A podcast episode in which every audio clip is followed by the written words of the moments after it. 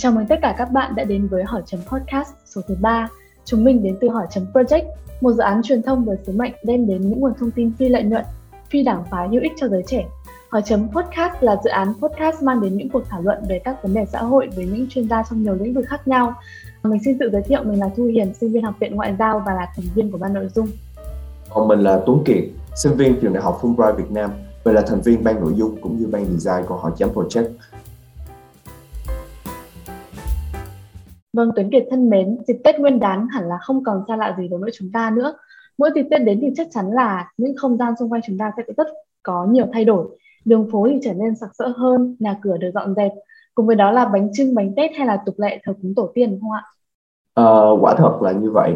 À, tuy nhiên, mặc dù Tết Nguyên đán đã trở thành một à, ngày lễ quen thuộc đối với à, cả quốc gia, nhưng đôi khi chúng ta vẫn còn rất là nhiều băn khoăn và tò mò về ngày lễ này ví dụ như tết nguyên đáng có ảnh hưởng từ đâu những nét văn hóa với việt nam được thể hiện như thế nào thông qua ngày tết này Vâng vậy thì để uh, cùng đi tìm câu trả lời cho những câu hỏi đó ngày hôm nay, hỏi chấm xin được trân trọng giới thiệu tiến sĩ Bùi Trân Phượng đến chia sẻ với chúng ta về Tết Nguyên đán ở Việt Nam cũng như là từ đó sẽ thảo luận về các quan sát trong thực hành ngày Tết.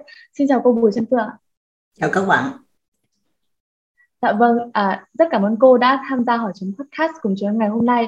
Có lẽ là bắt để bắt đầu buổi trò chuyện ngày hôm nay thì chúng ta sẽ cùng bắt đầu với những quan sát của em đối với ngày Tết đi ạ. Một trong những điểm khác biệt mà em nhận thấy trong việc uh, chúc mừng năm mới của chúng ta đối với các quốc, à, đặc biệt là các quốc gia Đông Á so với các quốc gia phương Tây chính là chúng ta ăn mừng Tết âm lịch chứ không phải là Tết dương lịch. Vậy thì trước hết ý nghĩa của lịch âm là như thế nào và đến hiện nay thì chúng ta đã biết được gì về những uh, thói quen sử dụng lịch âm của người Việt Nam rồi ạ? Um, lịch âm là như thế nào? Uh, lịch âm là lịch dựa vào những cái um, um, quan sát của con người uh, về cái di chuyển của mặt trăng uh, đối với uh, trái đất mình thì uh, người ta gọi người ta cũng gọi nó là lịch mặt trăng uh, so với cái lịch mà chúng ta uh, quen dùng hàng ngày không phải là ngày tết đó người ta gọi là dương lịch tức là lịch mặt trời à, nhưng mà trong thực tế đó, thì là lịch mặt trăng được sử dụng ở khá nhiều quốc gia. À, ở những cái vùng mà à, phần lớn ở những cái vùng mà người ta à, nặng về nông nghiệp à, từ ngày xưa. Và à, riêng cái khu vực Đông Nam Á thì là uh, đều sử dụng lịch mặt trăng nhưng mà uh, theo nhiều kiểu khác nhau. Còn cái lịch mặt trăng mà chúng ta sử dụng thì chúng ta học nó uh, từ Trung Hoa. Uh, và uh, nhưng mà cái điều thú vị mà tôi cũng mới biết gần đây á là uh, lịch mặt trăng tức là âm lịch của Trung Hoa. Thì trong đó cũng có yếu tố uh, mặt trời. À, và à, theo nghiên cứu của theo những gì tôi đọc được từ các nhà nghiên cứu phương Tây thì à, cái lịch mặt trăng của Trung Quốc đã được thêm cái yếu tố là uh, tính đến uh, mặt trời tính đến dương lịch uh, vào cái thời điểm uh, khoảng thế kỷ 16 khi mà uh, các giáo sĩ đến Trung Hoa và trong đó có một uh, nhà thiên văn học uh, đi đến cùng với giáo đoàn dòng tên đã đóng góp rất nhiều cho cái việc điều chỉnh cái lịch của Trung Hoa. À, cho nên là uh, bây giờ thì tôi mới hiểu uh, là uh, vì sao là âm lịch thì uh, tháng có một tháng có ít ngày hơn là dương lịch đúng không? À, cho nên là người ta phải bù lại à, sau một số năm thì à, sẽ có à, cái tháng nhuần. À, miền Nam gọi là tháng nhuần miền Bắc gọi là tháng nhuận đúng không?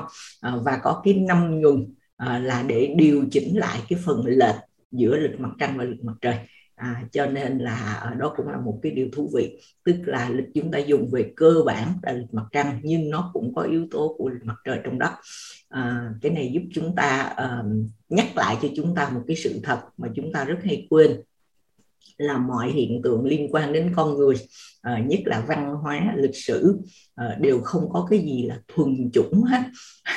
Thuần chủng có nghĩa là là thuần túy là tại một số bạn trẻ cũng hay băn khoăn điều đó và hay hỏi tôi là là cái gì là thuần túy Việt Nam cái gì là này kia. Thì ờ, uh, tôi cũng hay nói nửa đùa nửa thật với các bạn đó là đừng có đi tìm sự thuần chủng.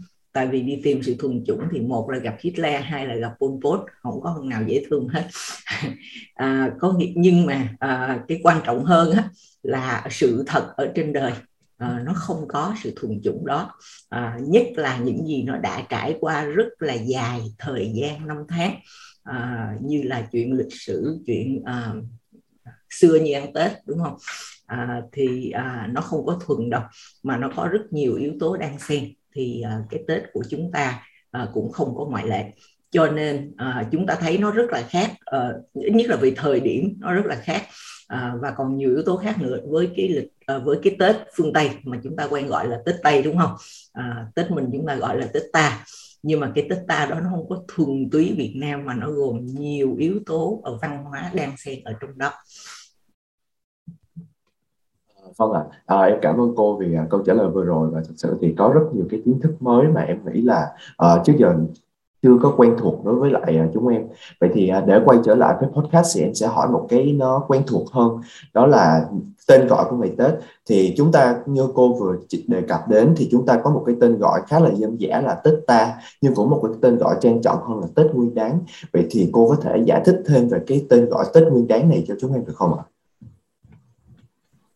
uh, nguyên đáng tất nhiên là từ hán việt rồi và nó có nghĩa đáng là ngày nó có nghĩa là ngày đầu tiên uh, nguyên đáng là ngày đầu tiên của năm tức là ngày mùng một đó. Uh, nhưng mà uh, nếu mà tìm hiểu coi ở đâu người ta dùng cái từ nguyên đáng đó thì uh, điều thú vị uh, mà có thể các bạn cũng không ngờ đến là uh, cái Tết Nguyên Đáng mà bây giờ chúng ta gọi cái Tết ta mà bây giờ chúng ta vẫn còn gọi là Tết Nguyên Đáng thì uh, Trung Quốc không có dùng cái từ Nguyên Đáng đó nữa. Họ dùng họ gọi là Xuân Tiết tức là uh, mùa xuân lễ mùa xuân đúng không? Thì họ có nhiều tiết lắm. Tiết chữ tiết thực ra là cái để chỉ một cái thời khắc trong thời gian thôi chứ không phải là gì hết.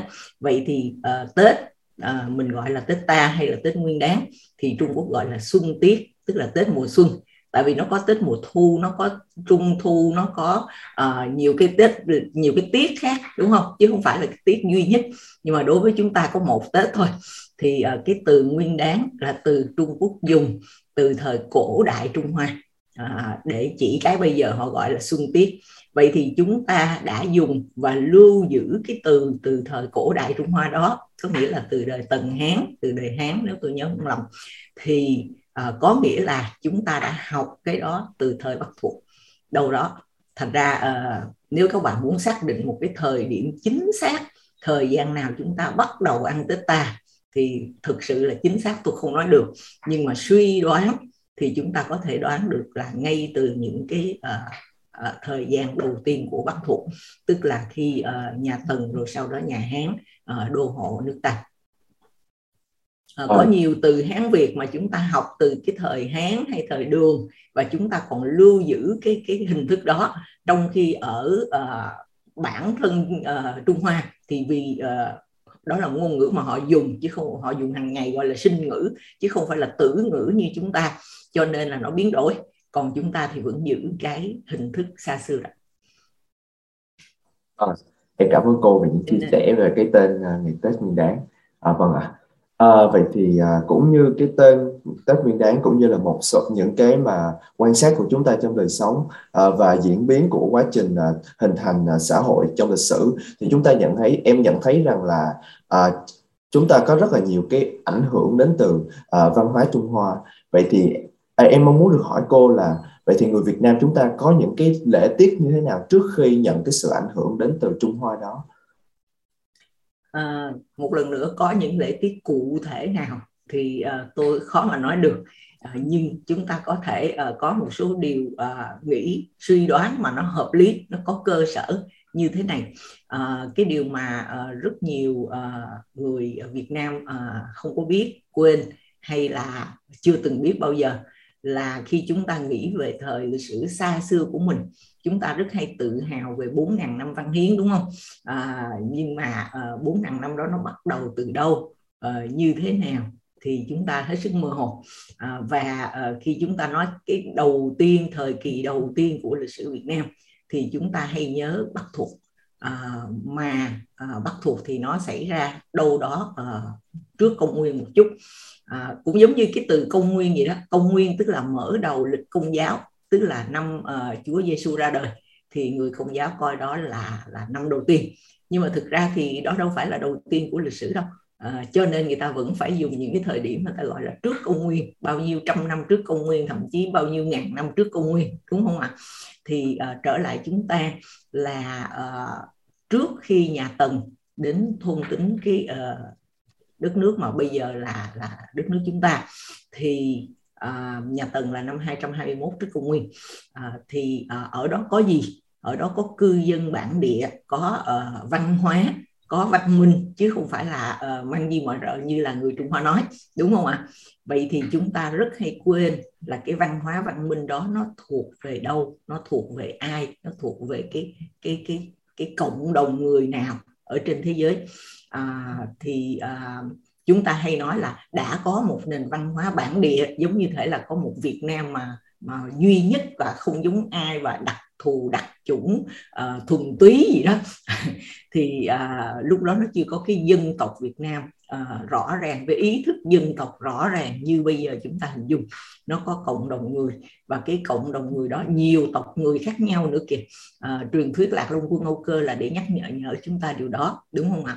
À, từ nhiều nguồn gốc khác nhau nhiều nền văn hóa khác nhau mà cộng lại thành ra mới khai sinh ra dân tộc việt đúng không?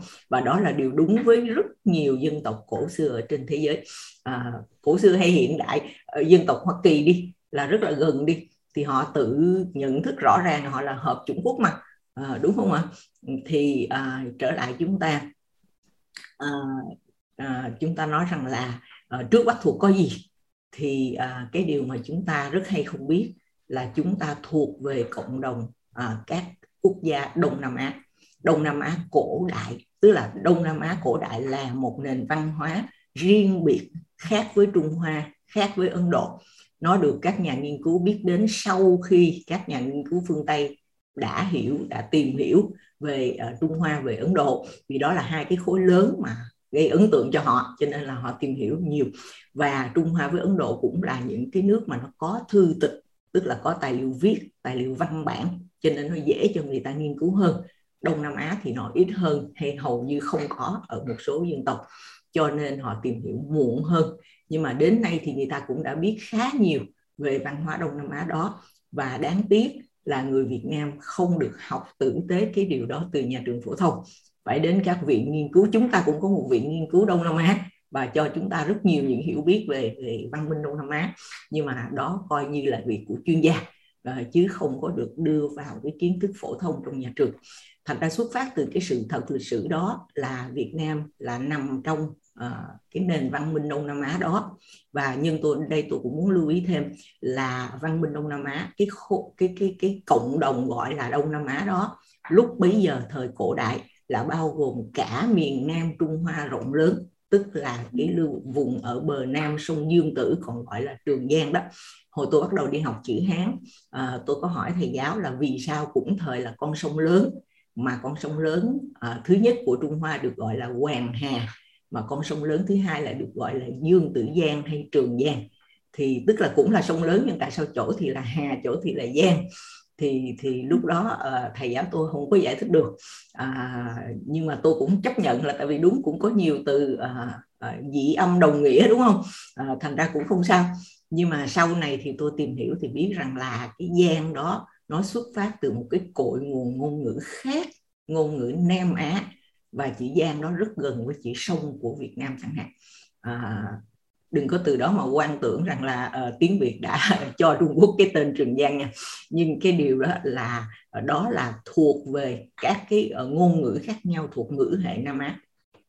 Uh, thì trở lại là ở uh, Đông Nam Á cổ đại là chúng ta thuộc về các quốc gia Đông Nam Á đó. À, vậy thì Đông Nam Á cổ đại có gì đặc biệt? À, có những chuyện mà chúng ta à, chỉ cần quan sát một chút thì có thể hiểu được. Ví dụ à, Trung Quốc ăn gì? À, tất nhiên bây giờ thì ta ăn đủ thứ. Bây giờ thì ở Bắc Kinh có thể ăn đủ thứ trên đời ăn đồ Tây đồ Tàu đồ Mỹ đồ Ấn Độ gì đủ thứ. Việt Nam cũng vậy. À, nhưng à, cái à, thực phẩm cơ bản của họ là gì? À, thực phẩm cơ bản của chúng ta là gì? Chúng ta biết liền là cơm đúng không? À, gạo tẻ gạo nếp gì đó nhưng mà là cơm. À, thì à, trong khi Trung Hoa ăn gì? Trung Hoa ăn bánh bao mì sợi. Làm bằng gì? Làm bằng lúa mì. Y như là ở nhiều quốc gia phương Tây vậy đó. Chỉ có điều văn hóa khác biệt thì phương Tây dùng lúa mì để làm bánh mì. Trung Hoa dùng lúa mì để làm bánh bao mì sợi đúng không? Việt Nam ăn gì? Ăn cơm. À, như nhiều quốc gia Đông Nam Á khác tức là vùng trồng lúa và cái uh, việc người ta chọn trồng lúa là vì cây lúa nó phù hợp với thổ nhưỡng với khí hậu với ngày khác của cái khu vực đó. Đó là khu vực mà địa lý gọi là là uh, nhiệt đới gió mùa đúng không ạ? À? vậy thì ở cái vùng nhiệt đới gió mùa đó cơ bản nó có hai mùa mưa và nắng thôi. À, các chúng ta người Việt Nam ở miền Nam hay là Nam Trung Bộ thì thấy điều này rõ hơn trong trải nghiệm thời tiết của mình. Ví dụ như bây giờ các bạn ở Bắc đang là đông đúng không? À, các bạn tưởng chừng như các bạn có xuân hạ thu đông. Nhưng mà thực ra về cơ bản nó cũng là mùa mưa và mùa nắng. À, và giữa hai mùa mưa nắng đó thì nó có một thời điểm giao mùa. À, hồi xưa tôi còn nhỏ đi học địa lý ở miền Nam dạy là là miền Nam có ba mùa là cái mùa giữa này nè cái mùa mà giao mùa giữa mùa mưa và mùa nắng mùa mưa và mùa nắng là hai mùa lớn nó kéo dài thời gian năm sáu tháng trong một năm đúng không? Nhưng mà nó có cái thời điểm này uh, bài học địa lý hồi nhỏ của tôi dạy là mùa khô và mát tức là nó khô nhưng mà nó không có nóng dữ dội như là tháng 3 tháng 4 đúng không? Thì uh, đó là cái thời điểm giao mùa giữa mùa mưa và mùa nắng. Mà trong cái thời điểm giao mùa kéo dài có khi hai ba tháng đó thì uh, người ta uh, không có trồng lúa được. Tại vì uh, trồng lúa thì phải đợi mùa mưa mới gieo được. À, bây giờ chưa mưa thì chưa gieo được đúng không? À, mà ta lại vừa thu hoạch đâu hồi tháng 10 ừ. thì cho nên là đó là cái mùa mà người ta đã thu hoạch xong người ta no đủ lúa đầy gồ ha, ta no đủ. À, mà muốn gieo trồng mùa mới thì chưa được vì thời tiết chưa có phù hợp thành ra là người ta có những cái lễ hội giao mùa vào cái lúc mà vừa thu hoạch xong no đủ ở sung sướng khỏe và không muốn làm cũng không có việc để làm thì gọi là tháng nông nhàn không có việc để làm tất nhiên ờ, cũng đừng từ đó hình dung rằng ta ăn chơi không à, gần đây thì tôi nghe ờ, cái bài ca dao quen thuộc mà tôi đã học từ nhỏ là uh, tháng giêng là tháng ăn chơi đó. tháng 2 trồng đậu tháng 3 trồng cà không mà à, uh, nhưng mà cái đó nó cũng có một dị bản là tháng chạp là tháng trồng khoai tháng 2 trồng đậu tháng 3 trồng cà à, nhưng mà à, sau này thì à, cũng cái dị bản mà người ta thường thuộc hơn là tháng giêng là tháng ăn chơi. Nhưng mà ăn chơi một tháng thôi. À, nhưng cũng có cái dị bản là tháng giêng là tháng ăn chơi à, tháng 2 cờ bạc tháng 3 hội hè. Có nghĩa là người ta chơi luôn 3 tháng. Thì cái dị bản đó nó hợp lý. Tại vì giao mùa có thể kéo dài 3 tháng đó làm gì cũng không được mà giao mùa thời tiết mà giao mùa làm ăn nông nghiệp luôn. Ừ. Thế nhưng mà từ đó người ta chế thêm là ở tháng 4, tháng 5, tháng 6, tháng 7 gì cũng toàn chơi đâu à. Rồi người ta đổ thừa cho cái Tết âm lịch là nó duy trì một thói quen lười biếng chơi rong suốt quanh năm suốt tháng do thất nghiệp do không biết làm ăn gì cho nên là dân tộc nghèo đói cũng vì cái tết âm lịch thì tôi thấy nó quan uổng quá. Cái cái bài ca dao vốn dĩ của nó là một cái bài ca để dạy người ta kiến thức về nông nghiệp. Ờ, à, từng từng tháng từng tháng đều có việc để làm hết và cái tháng nông nhàn không trồng lúa được thì người ta cũng trồng uh, khoai trồng đậu người ta trồng màu để người ta sống chứ để người ta có cái này kia chứ. Nhưng mà uh, đâu đó và bây giờ vẫn còn thì các dân tộc mà cái ảnh hưởng văn hóa hán nó ít đậm hơn là là cái khu vực đồng bằng bắc bộ chúng ta đó thì là những cái lễ tiết giao mùa đó nó những cái lễ hội giao mùa đó nó còn sinh động rất là nhiều. Cho nên chẳng hạn chúng ta nói người Khmer ăn Tết chôn trên năm thưa mây à, rồi ở người Lào ăn à, cái à, Tết gọi là té nước à, đúng không? À, Thái cũng vậy. Thì đó đều là những lễ hội giao mùa à, và người ta à, tổ chức những cái đó trong cái thời gian à, giao thoa giữa mùa mưa và mùa nắng.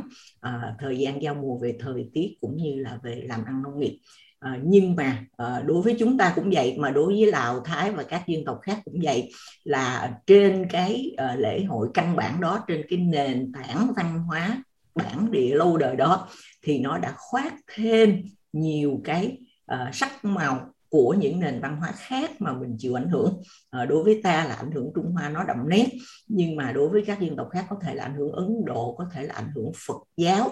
Cho nên là vào những cái lễ hội giao mùa đó thì họ cũng có những cái nghi thức liên quan đến Phật giáo hay là liên quan đến đến Ấn Độ. À, đó thì à, còn chúng ta thì là chúng ta thấy nhiều cái nghi thức liên quan đến uh, Trung Hoa. À, nhưng điều đó không có nghĩa là nó là hoàn toàn nó có thuần chủng gì hết mà cái nào nó cũng có nhiều lớp văn hóa giao thoa. Vâng ạ, em cảm ơn cô về những cái chia sẻ vừa rồi. Và thật sự thì uh, em cảm thấy là có rất nhiều cái à, kiến thức mà có vẻ trước giờ chúng ta đã chưa được tiếp cận nhiều. Và khi em nghe được thì em cảm thấy rất là thú vị cũng như là biết xem rất là nhiều điều về uh, về uh, những cái lễ tiết mà trước khi mà uh, sự ảnh hưởng đến từ uh, văn hóa Trung Hoa thì chúng ta có một cái nền văn hóa nó gắn liền với nông nghiệp như thế nào. Vậy thì uh, uh, nếu như trước khi mà văn hóa Trung Hoa thì chúng ta có những cái xuất phát những cái lễ tiết của chúng ta nó gắn liền với lại cái uh, văn hóa nông nghiệp. Vậy thì uh, sau cái thời điểm mà chúng ta ảnh hưởng bởi uh, văn hóa Trung Hoa và có rất là nhiều sự uh, như có những cái sự thay đổi và đa dạng thêm về lễ tiết vậy thì uh, theo những quan sát và nghiên cứu của cô thì cô có thể cho chúng em biết thêm là vậy thì với tới thời điểm hiện tại khi mà có nhiều sự giao thoa về văn hóa hơn vậy thì có những cái lễ tiết nào nó vẫn còn tồn tại và nó làm uh, nhấn mạnh thêm cái uh, cái sự đặc sắc của ngày lễ Tết của người Việt so với lại những cái sự đa dạng và giao thoa về văn hóa đó? Uh, nó vẫn còn tồn tại thì uh, như tôi nhắc vừa rồi đó là ở các dân tộc ít người thì nó thuộc về cộng đồng dân tộc Việt Nam. Uh, thì nó tồn tại rõ nét hơn. À, à, đậm sắc hơn bởi vì cái ảnh hưởng văn hóa Trung Hoa nó mờ nhạt hơn. À, thì cái đó rõ đúng không? À, và một điều cũng à, chúng ta cũng à, có thể à, chú ý thú vị đó là vì nó là lễ hội giao mùa của cư dân nông nghiệp cho nên đứng về yếu tố tâm linh đó thì người ta rất là coi trọng cư dân nông nghiệp thì ta phải coi trọng cái gì? Người ta coi trọng cái sự sinh sôi nảy nở. Người ta trồng lúa thì người ta mong cho lúa nhiều bông nặng triệu hạt đúng không? À, người ta trồng cây thì ta mong cho cây có trái. À, cho nên là ở những cư dân nông nghiệp đó thì cái à, ta gọi là cái tín ngưỡng phồn thực tức là cái sự à, ca ngợi à, cái việc giao thoa hiệu quả giữa à, à, giống đực và giống cái giữa nam và nữ ta gọi là tín ngưỡng phồn thực đó. Rất là rõ nét luôn. Các bạn nhìn trống đồng đông sơn chẳng hạn thì các bạn thấy hình ảnh nam nữ giao uh, giao hợp rất là rõ đúng không? À, rồi các bạn thấy cái gì cũng có đôi có cặp đúng không? À, vậy thì à, Việt Nam cũng như vậy không ngoại lệ mỗi dân tộc có một mỗi một cái tộc người có một cái kiểu à, ca ngợi phụng thực khác nhau. À, nhưng mà à, cái đó đều có. Và kể cả ở vùng đồng bằng Bắc Bộ là cái vùng mà mà ảnh hưởng văn hóa Hán có thể coi là sâu đậm nhất do chiều dài lịch sử. À, thì à, cũng thấy được cũng còn dấu vết của những cái đó rất là rõ ràng. À, nhà nghiên cứu tài chí đại trường thì rất hay thích trích dẫn cái ví dụ này vì cái ví dụ này nó rất là rõ nghĩa là uh, cái chùa bà đanh người ta gọi là vắng như chùa bà đanh các bạn nhớ không? Nhưng mà chùa bà đanh nó không phải vắng từ kỳ thoạt kỳ thủy lúc nó mới ra đời cái chùa đó đâu mà uh, ban đầu cái tên gốc của nó mà uh, ông tài chí đại trường đã có công phục hồi đó là chùa bà banh. Banh là gì? Ừ. là banh ra cái bộ phận sinh dục nữ. Vì đó là chùa của dân tộc của những người ở cái khu vực bây giờ sau này gọi là nước Champa à, đã bị bắt làm tù binh trong quá trình à, à, đánh nhau qua lại giữa à, các tộc người. Và họ đem à, bị bắt làm tù binh đem về cái vùng à, phong châu của của của của à, đất nước ta xa xưa à, và ở đó thì à, họ tiếp tục à, thực hành những tín ngưỡng phồn thực của họ cho nên mình gọi là chùa nhưng mà ban đầu nó không phải là thờ Phật mà nó thờ cái bà banh đó, đó tức là thờ bộ phận sinh dục nữ đó. và mãi cho đến đời hậu lê khi mà nho giáo tống nho thống trị hoàn toàn ta gọi thời hậu lê và thời nguyễn sau này thời độc tôn nho giáo thì những cái ông nhà nho, những ông quen nhà nho của nhà hậu lê đã thấy rằng là cái cái tín ngưỡng như vậy là là dâm thần, ha? tức là nó không có phù hợp gì với đạo lý nho giáo hết. Cho nên nó bị cấm. Và vì nó bị cấm nên người ta không lui tới nữa. Và vì cái tên chùa bà Banh nghe nó nó rõ quá về ý nghĩa, cho nên ta nói trại đi là chùa bà Đanh. Và sau này nó bị cấm, thành ra nó vắng, nó mới trở thành vắng như chùa bà Đanh.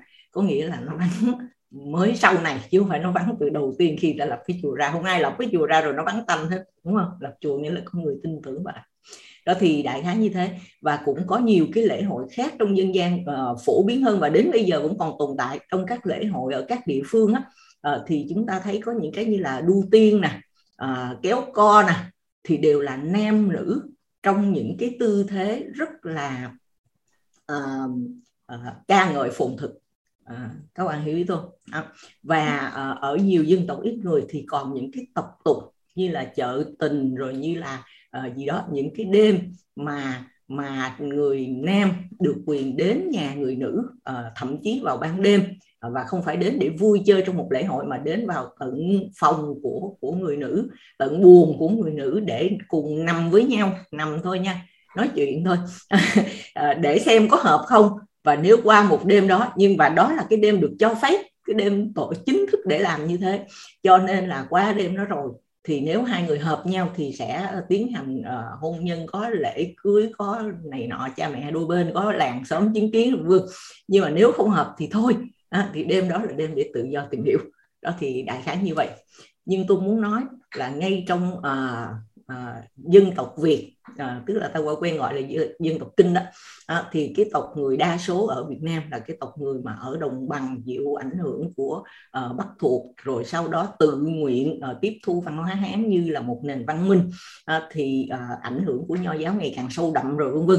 Thì cũng mãi đến thế kỷ 15 nho giáo mới độc tôn mà à, mãi đến khi à, Lê Thái Tổ lên ngôi rồi à, tiếp theo đó vân vân thì à, cái chuyện nho giáo độc tôn trong lịch sử Việt Nam nó có nó đều có nguyên nhân chính trị lịch sử của nó những nguyên nhân chính đáng. À, chứ không phải là nó hoàn toàn là sai lầm à, ngu dốt của tiền nhân như một số người nghĩ thô thiển đâu. À, nó đều có lý do. Nhưng mà cái gì cũng vậy khi mình tiếp thu cái mà mình nó cần thiết lúc đó cho sự tồn vong của dân tộc nhưng mà nó cũng có những hệ lụy của nó cái gì nó cũng có mặt này mặt kia của nó đúng không? Thì uh, một trong những hệ lụy của nho giáo là trọng nam khinh nữ là này nọ. Cho nên nó dẫn đến là nhiều cái tập quán trước đó bị cấm đoán. Một cũng một chuyện uh, mà nhiều người biết nữa tại vì nó nổi tiếng quá nó lớn quá là uh, bà Dương Vân Nga uh, là uh, vợ của ít nhất là hai đời vua uh, đúng không? Và đã được thờ Ờ, bằng một cái tượng thờ ờ, bà ở giữa hai ông chồng trước và chồng sau của bà đúng không? Và cái tượng thờ đó đã được ờ, cái hình thức thờ đó đã được duy trì nhiều trăm năm. Trước khi một lần nữa nhà hậu lê thấy rằng nó chướng tại vì đối với đạo lý nho giáo thì rõ ràng là tôi trung không thờ hai chúa gái trinh không lấy hai chồng. À, làm sao mà có thể thờ như vậy được? Mặc dù trong sự thật lịch sử thì bà đã đã à, là à, liên tiếp có hai ông chồng vua như thế. À, và à, cho nên là mãi đến đời hậu lê thì mới người ta mới tách hai đền thờ ra và thờ vua đinh và vua lê riêng. Và lúc đó cũng là một điều thú vị của lịch sử nữa là bà Dương Vân Nga được tách ra thờ với ông chồng sau của bà là Lê Hoàng. Chứ không phải với ông chồng trước như là đáng lý đạo lý nho giáo bắt buộc phải là như vậy à, đúng không ạ? À? thế thì à, tôi nói điều đó để nói rằng là cái những cái tín ngưỡng bản địa những cái tờ thờ cúng những niềm tin những này kia nó tồn tại lâu lắm cho đến ngày hôm nay. À, bằng những cái hình thức tuy rằng không có được nhìn nhận. Hay như cái tết mà ừ, các bạn gọi là tết nguyên đáng đó tết ta đó thì người ta làm gì? Người ta cũng uh, đưa ông táo mà đưa ông táo là một cái lễ tiết trong nền văn hóa trung hoa. Nhưng mà táo việt nam á, thì nó có một táo bà và hai táo ông đúng không? Và cái sự tích táo bà táo ông đó cũng là một người phụ nữ do hoàn cảnh đưa đẩy. Có hai người chồng mà bà đều yêu thương quý trọng như nhau. Và cái sự yêu thương quý trọng đó được người ta ca ngợi. Đúng không ạ? À? thì đó là thường tình cuộc sống nhưng cái khác biệt văn hóa là ở chỗ là cái thường tình cuộc sống đó được người ta cho, được xã hội cho phép chấp nhận ngợi ca, yêu quý hay là bị kết án như điều xấu xa, trái đạo lý, thì cái đó là văn hóa chứ còn cái chuyện ờ, những chuyện như vậy là những chuyện bình thường trong cuộc sống nhưng mà thái độ văn hóa của xã hội thì đó là khác biệt thật ra trở lại các lễ hội thì nó có rất nhiều những cái lễ hội mà nam nữ đều cùng tham dự và cùng có vai trò như nhau. Uh, rất là uh, uh, uh, rất là phổ biến ở trong cái uh, các nền văn hóa uh, nông nghiệp nhất là nông nghiệp lúa nước. À, tại sao lúa nước? Tại vì cái cây lúa đó cái thời gian sinh trưởng và cho đến thu hoạch nó kéo dài gần hết một năm bây giờ thì người ta có nhiều biện pháp để người ta uh, tăng năng suất rồi uh, thu ngắn khoảng uh, thời gian rồi này nọ. Nhưng mà cái thời gian bình thường của lúa mùa chẳng hạn thì ban đầu là có một một một vụ lúa mùa thôi rồi sau đó thêm một vụ lúa chim đúng không? À, rồi vân vân và vân vân. Nhưng mà cái thời gian trồng lúa được nó kéo dài kéo dài lắm so với những cái cái cây trồng khác. À, à, để thu hoạch. Cho nên là là nó chiếm cái thời gian làm việc của người ta gần hết một năm. Và cái thời gian trống không trồng lúa được thì nó là lễ hội. Như vậy đó.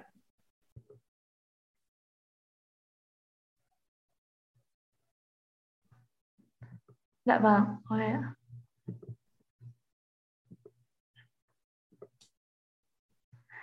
À, dạ vâng, à, thưa cô Trân Phượng, khi nhắc đến Tết thì chúng ta chắc chắn không thể không nhắc đến bánh trưng.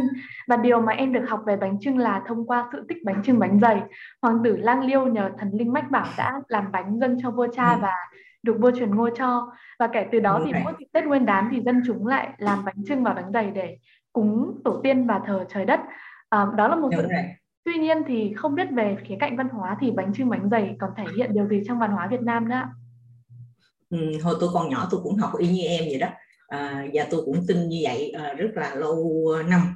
Tức là à, trong cái tin đó đó thì nó có à, nếu mà phân tích ra thì nó có hai điều. Nó có điều là người Việt Nam làm bánh chưng bánh dày bằng những cái sản vật của địa phương. Tức là gạo nếp à, rồi đậu xanh rồi à, thịt heo thịt lợn nói theo một mắt đó ha. Thì tức là những sản vật của địa phương đúng không? Và gói bằng à, lá cũng của địa phương thì đó có nội dung đó nhưng mà cũng có nội dung là ý nghĩa là nó thờ trời đất. Và uh, vua sở dĩ khen và chấm giải cao uh, tán thành cái cái uh, cái loại bánh mà lan liêu dân lên á là bởi vì hồi đó tôi được học là bởi vì uh, bánh chưng hình vuông tượng trưng cho là uh, đất vuông và bánh dày hình tròn tượng trưng tượng trưng cho trời tròn. Thì trời tròn đất vuông là cái quan niệm rất là uh, xưa cổ của Trung Hoa về vũ trụ về trời đất. Ừ. thì ờ, đó, thành ra là tôi tưởng cái đó là cái hoàn toàn chia sẻ chung, cái quan niệm mà thờ trời đất và trời tròn đất vuông đó, là chia sẻ chung giữa ờ, Việt Nam và Trung Hoa, hay nói đúng hơn là Việt Nam học của Trung Hoa. Thì hồi nhỏ tôi cũng hiểu như vậy. Nhưng mà ờ, sau này đọc thêm nhiều và nhất là tôi rất quan tâm tìm hiểu cái mối quan hệ giống và khác giữa văn hóa Việt và văn hóa Trung Hoa, thì tôi được học cái điều thú vị đối với tôi đó là tôi được học từ ba chuyên gia đều là những người rất có thẩm quyền trong lĩnh vực này.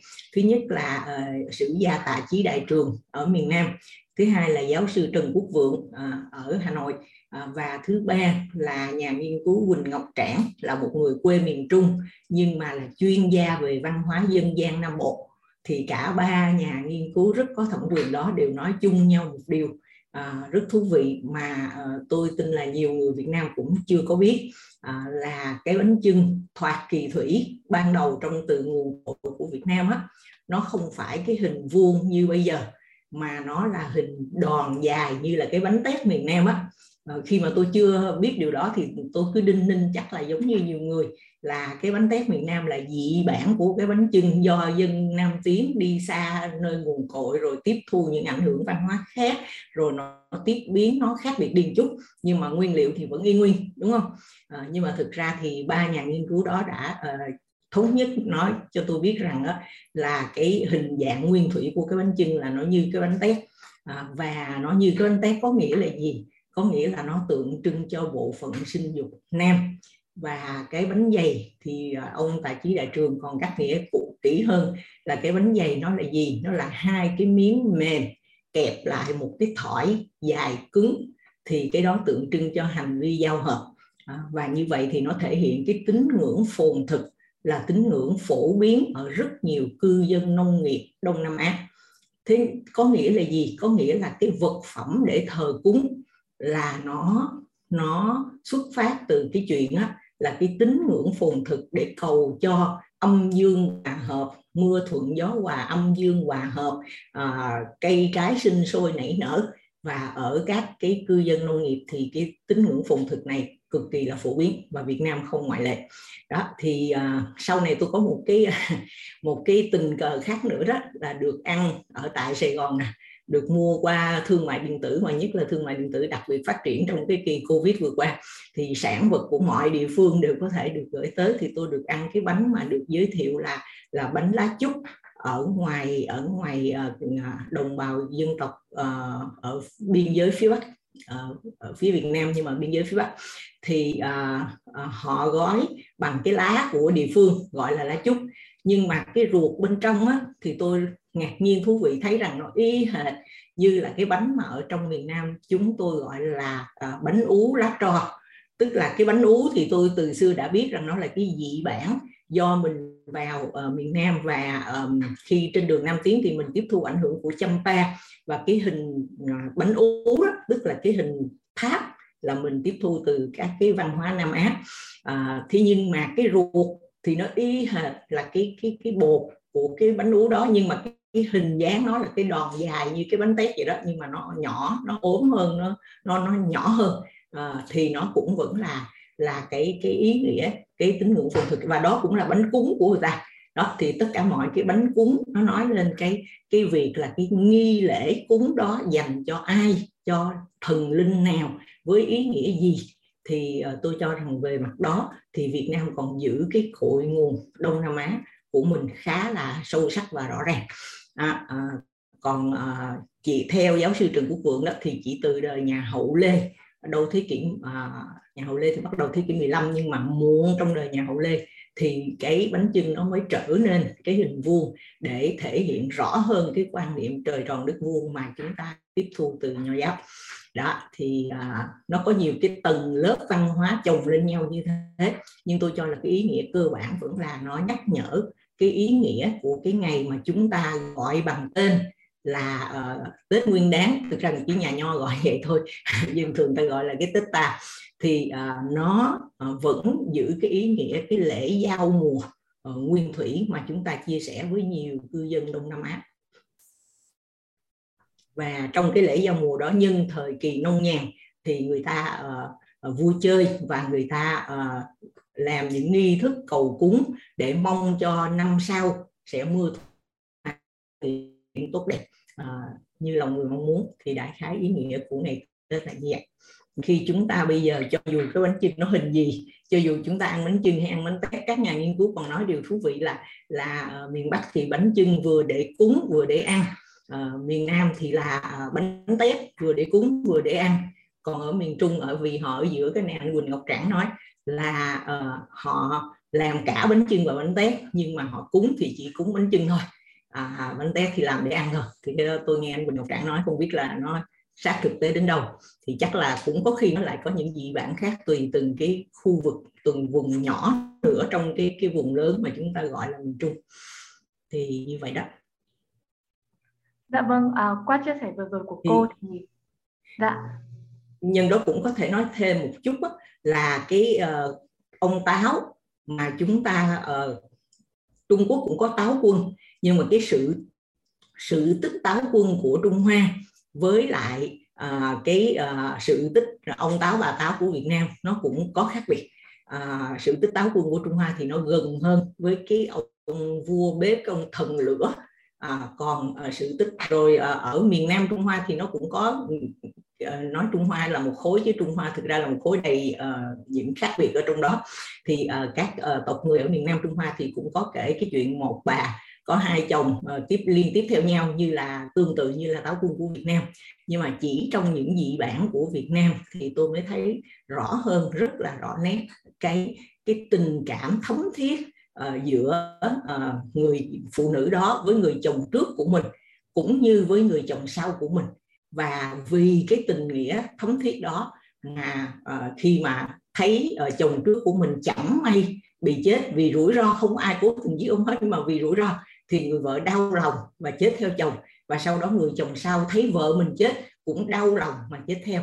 Và theo sự tích của Việt Nam á, như là được kể lại trong uh, cái uh, tác phẩm được sưu tầm của uh, ông Nguyễn Đồng Chi cũng là một chuyên gia về về lĩnh vực thì uh, nó là à, vì cả ba người đều ân tình đều có nghĩa với nhau như thế cho nên là trời mới à, mới phong họ làm thần. Và khi phong làm thần thì à, có thần à, à đất thần bếp và à, cái người phụ nữ thị nhi đó là tương đương với thường chợ búa tức là thần chợ. Còn thần bếp là người nam à, gọi là à, là thổ công. Thì như vậy cho nên ta miền bắc mới gọi là cúng ông ông công ông táo đó là như thế.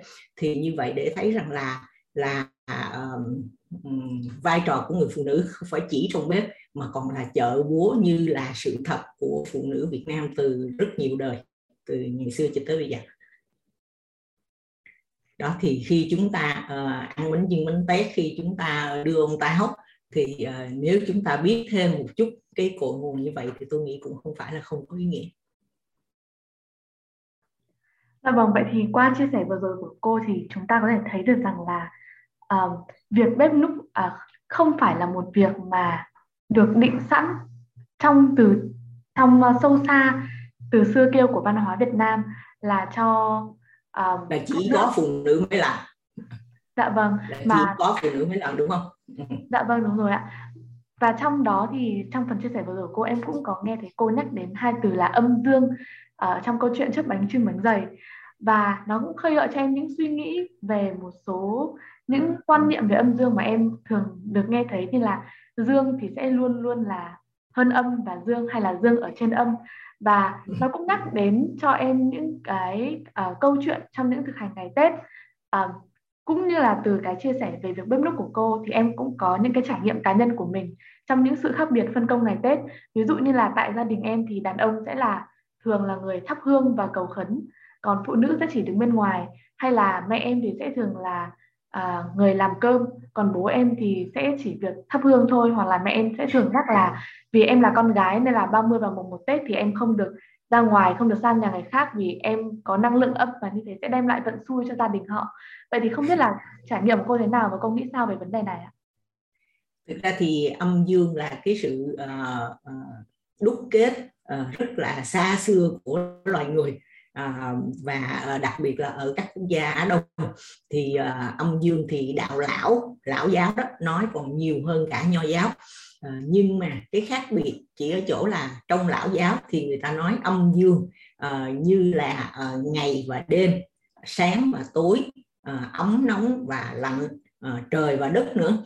À, và tất nhiên nam và nữ còn chỉ riêng nho giáo có cái quan niệm là trật tự vì ông khổng tử thì quan niệm rằng là là cái xã hội trước ông ấy mới là xã hội uh, trật tự uh, gọi là uh, dân chúng sống thái bình uh, yên trị. Và muốn yên trị như thế thì phải có trật tự. Và cái trật tự theo quan niệm của nho giáo là có trên có dưới.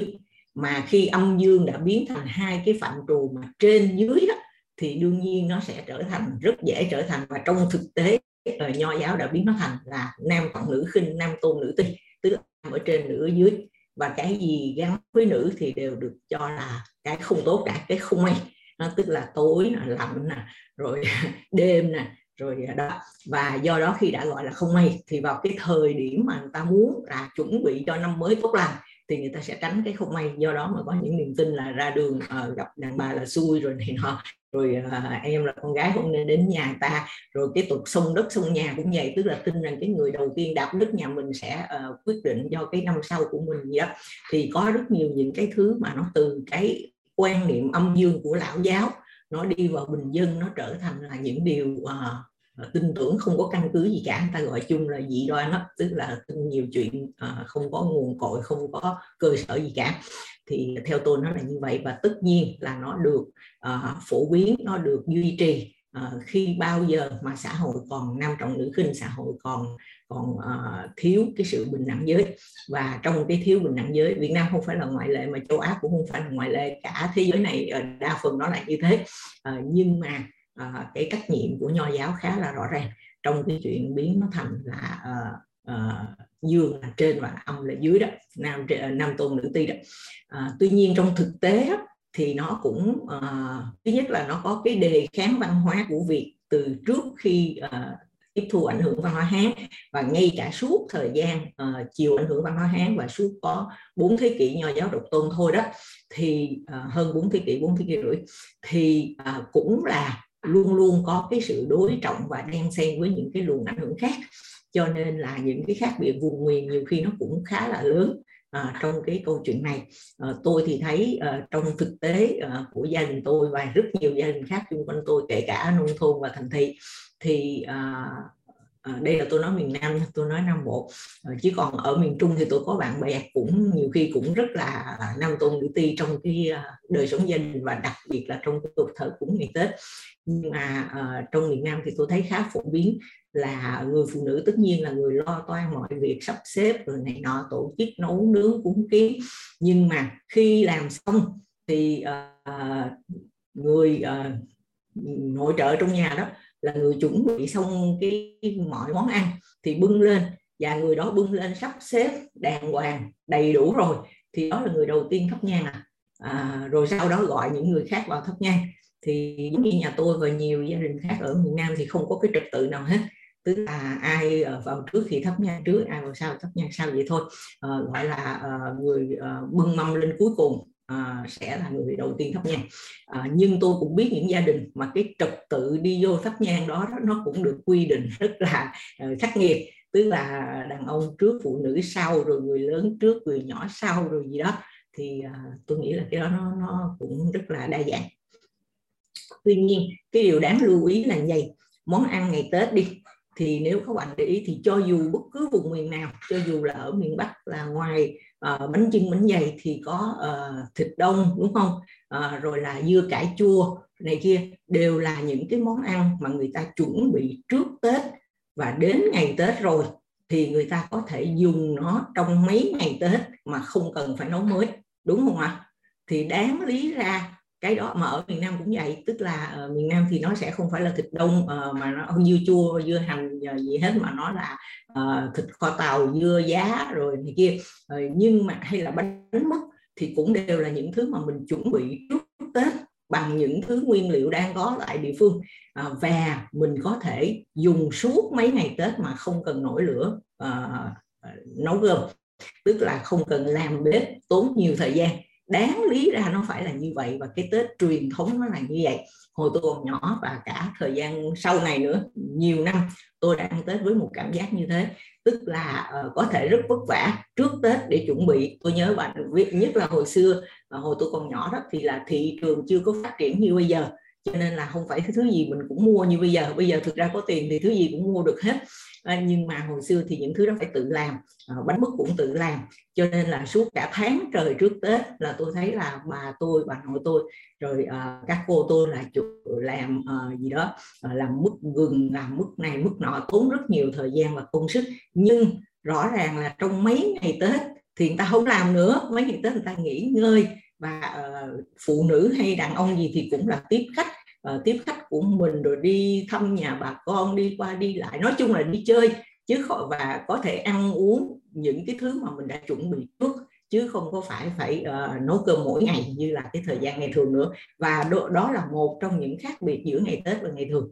Uh, tôi thấy chỉ có gần đây do cái trào lưu mà uh, ăn nhậu nó phổ biến hình như là từ Bắc chí Nam người ta nhậu nhiều quá à, cho nên là nó mới phát sinh cái chuyện mà à, ngày Tết mà phụ nữ cũng phải suốt ngày chuối đầu trong bếp để mà phục vụ những cái bữa nhậu vô cùng không có gì giấc và bừa bãi của nam giới trong nhà.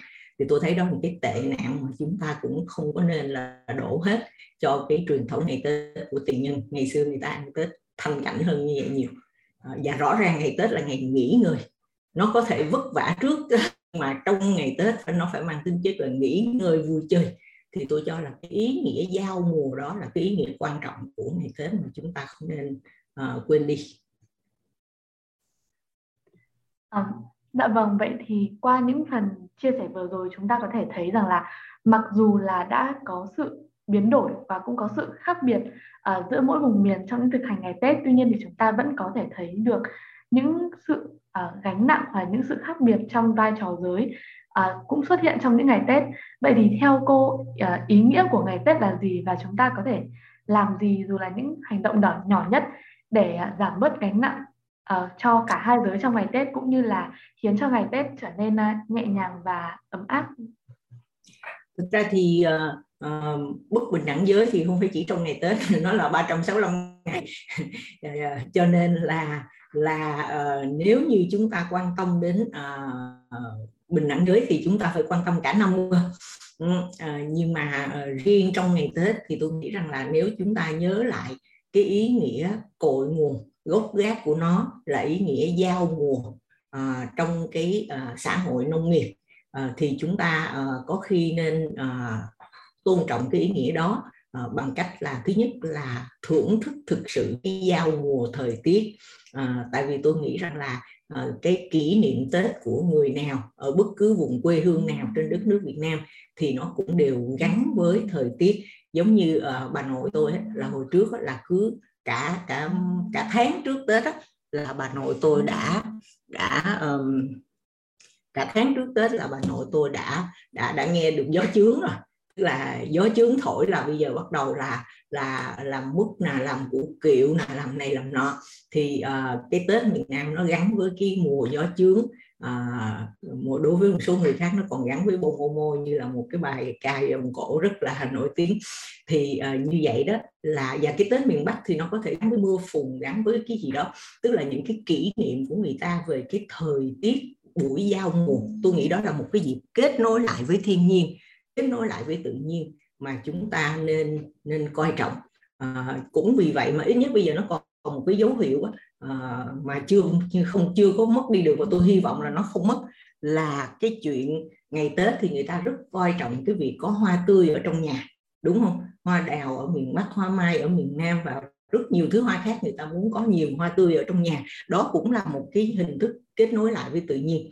Và nên coi trọng những điều đó. Hay là những cái uh, vật phẩm mà người ta cúng ngoài uh, bánh chưng bánh tét là cái chuyện có ý nghĩa văn hóa rồi. Thì thường thường là uh, người ta cúng những cái trái cây mà vốn có ở địa phương. À, nó hồi xưa đó là cái mùa đó mới có cái trái đó giống như trái dưa hấu ở trong miền Nam là hồi xưa là gần Tết mới có chứ không phải quanh năm mãn mùa như bây giờ. Cho nên là nên chăng là chúng ta coi trọng cái việc đó tức là uh, quan tâm đến những sản phẩm những sản vật của địa phương. Uh, rồi là uh, ngày Tết thì cũng là cái ngày uh, sum họp gia đình.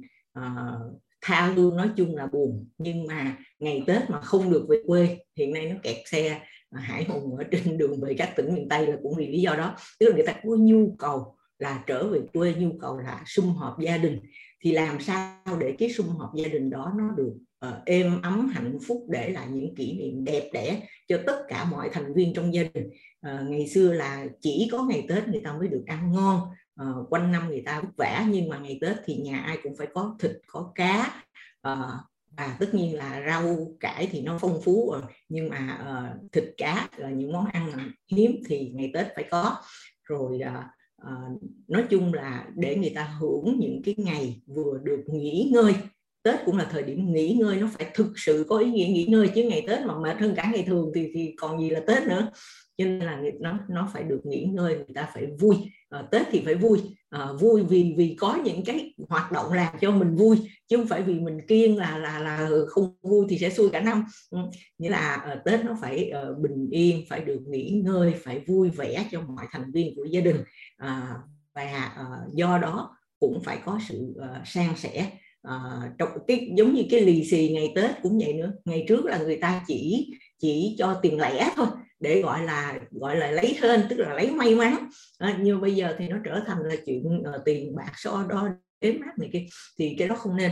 À, và uh, còn một nữa đó là ngày Tết nó còn là một cái ngày mà ai cũng phải được nghỉ ngơi và ai cũng phải được ăn ngon mặc đẹp hơn ngày thường ai cũng phải được sướng hơn ngày thường một chút.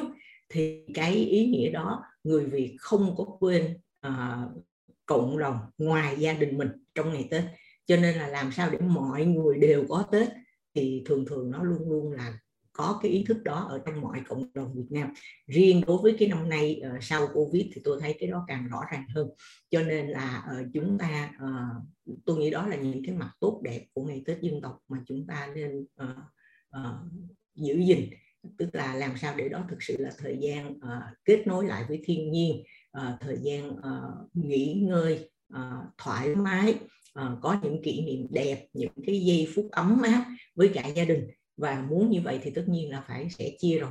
Ờ, à, sẽ chia chẳng những là ngoài cộng đồng mà sẽ chia trong trong cả từng gia đình một. À, thành ra nếu như mà à, chỉ có một bên à, ăn nhậu một bên phục vụ thì thì không thể vui được rồi và không thể sẽ chia được.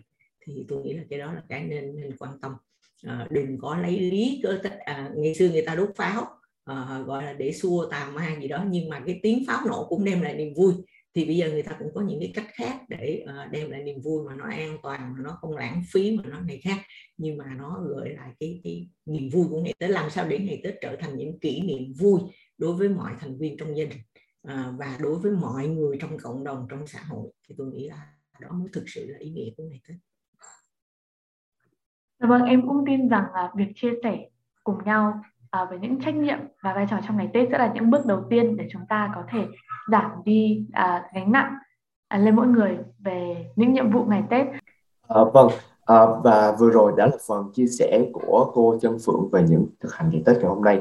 Thì à, Cảm ơn tất cả các bạn đã cùng chúng mình theo dõi buổi trò chuyện này. Để biết thêm nhiều thông tin chi tiết cho các số podcast, bài đăng và dự án sắp tới của Hỏi Chấm Project, các bạn có thể theo dõi Spotify, Google Podcast và Instagram của Hỏi Chấm Project. Xin chào tạm biệt và chúc tất cả mọi người một năm nhâm dần vui vẻ, hạnh phúc và tràn đầy may mắn. Xin cảm ơn rất nhiều ạ. À.